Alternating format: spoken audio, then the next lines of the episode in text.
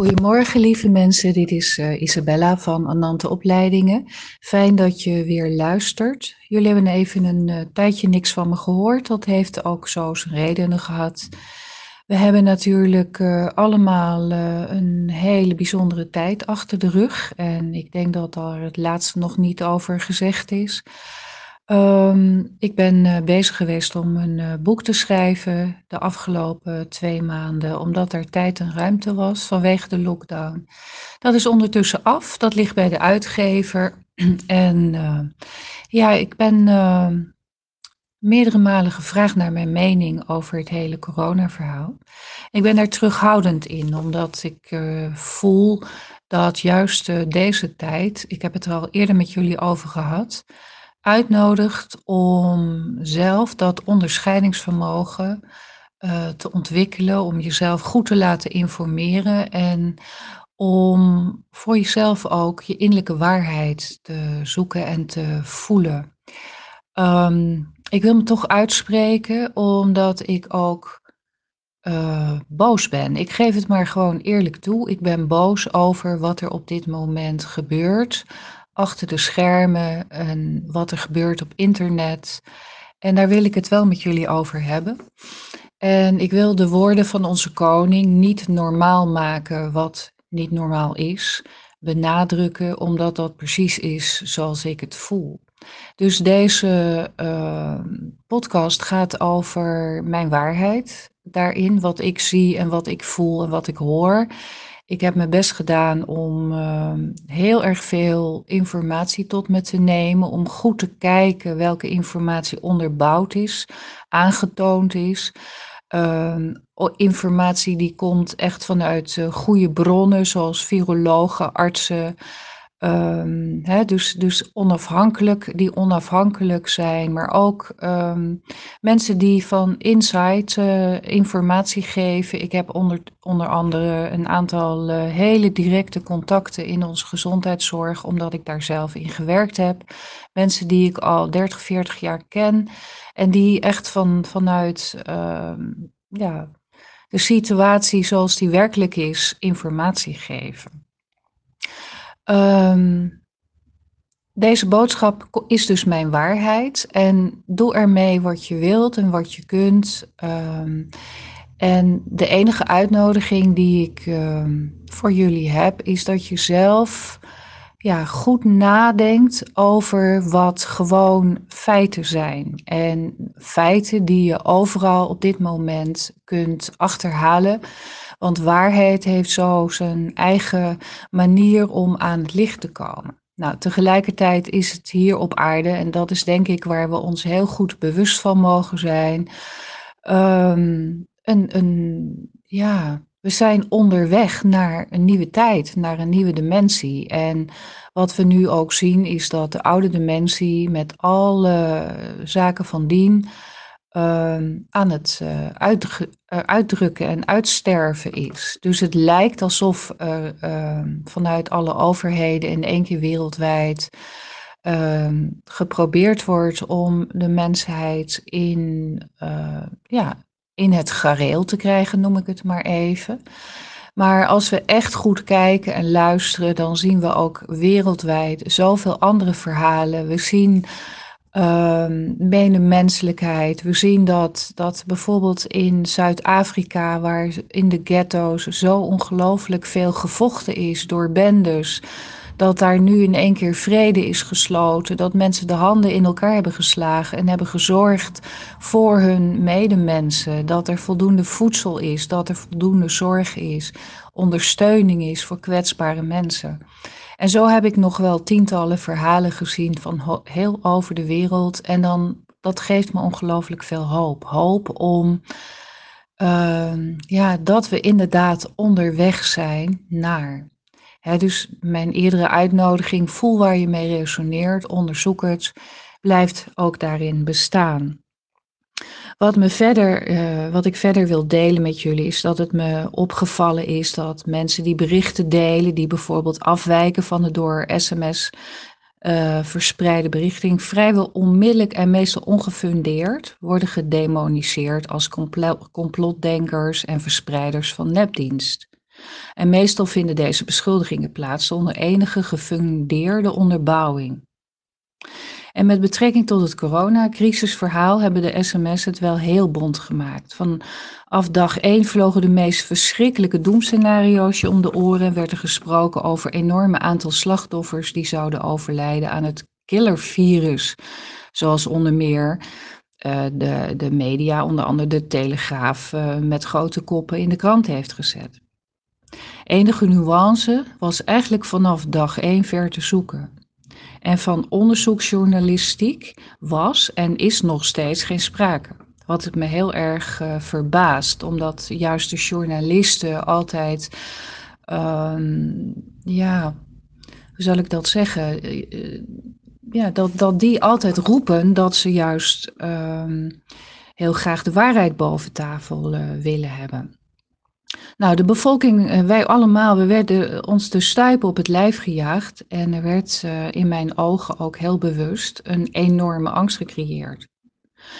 Nou, de feiten, onderbouwd door keiharde cijfers en statistieken, hebben um, ja, ja, zelfs van officiële instanties zoals RIVM, laten immers uh, inmiddels zien dat er van een killervirus helemaal geen sprake lijkt te zijn. De mortaliteit komt, naar het zich nu laat uitzien, uit op ongeveer hetzelfde als die van een gewone griep, zoals dat uh, in de afgelopen seizoenen ook uh, geheerst heeft. Op dit moment is het zelfs zo dat er in totaal nog altijd minder mensen zijn gestorven aan de coronavirus dan aan de, de griepepidemie van uh, een aantal jaar geleden.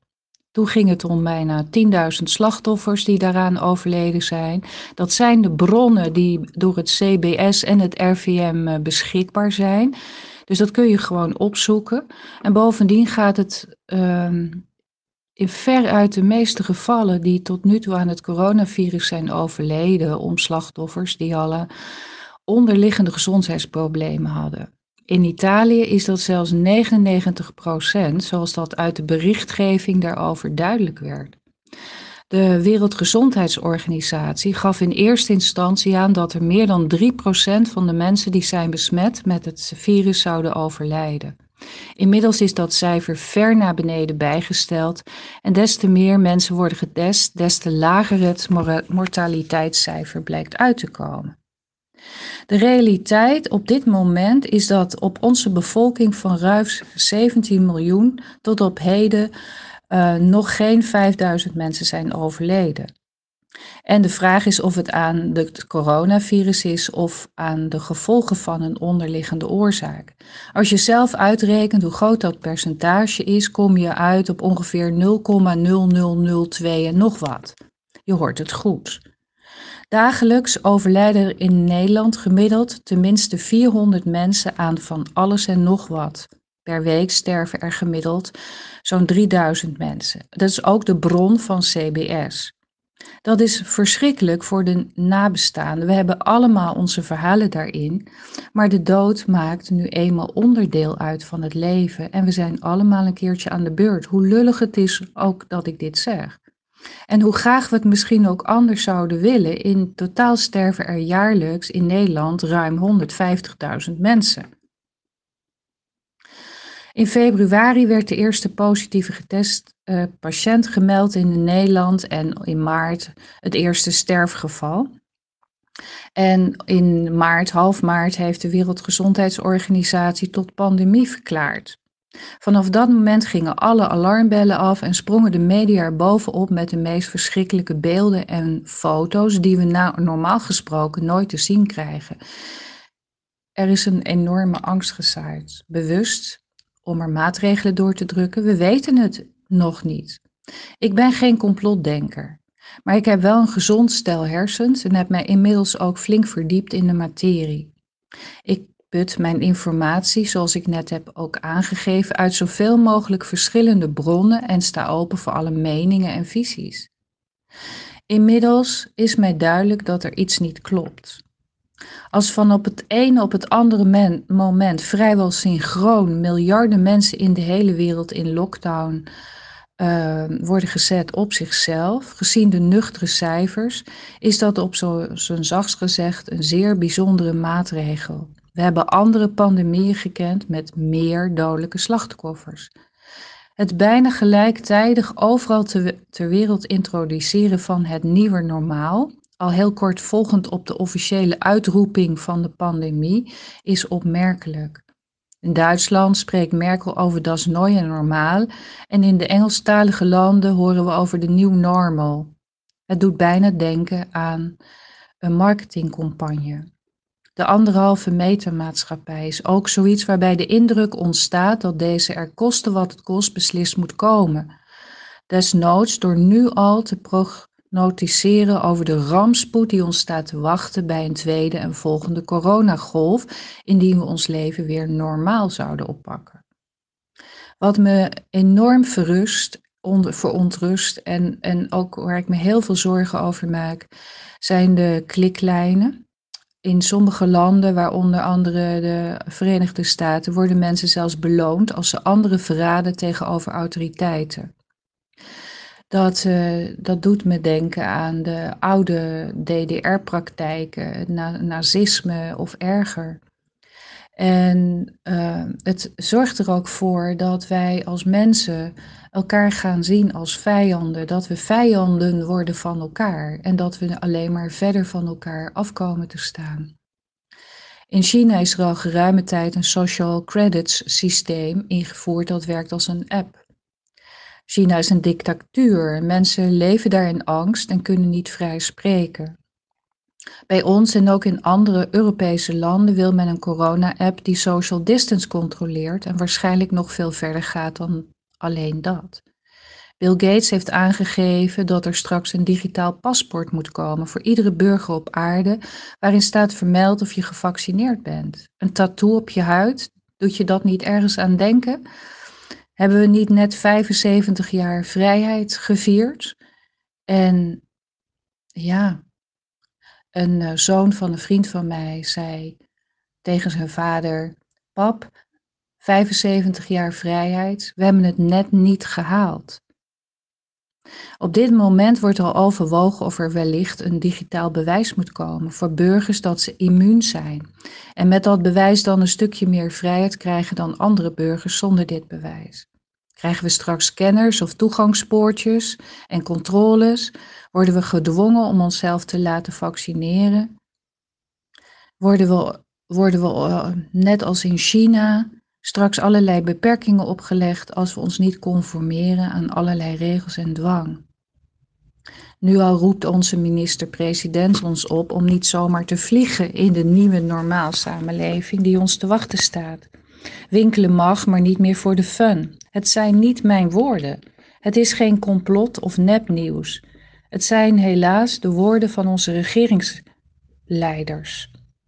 De grote vraag is: willen we dit met z'n allen? Wat zeggen we straks tegen onze kinderen of kleinkinderen wanneer ze uiteindelijk misschien in de Big Brother-dictatuur leven, zoals Orwell ons al voorspelde in zijn boek?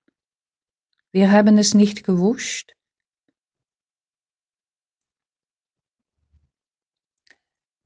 De enige manier om dit te stoppen is om je stem te laten horen, om je vrije wil te laten spreken. In heel de kosmos is dat wat heilig is.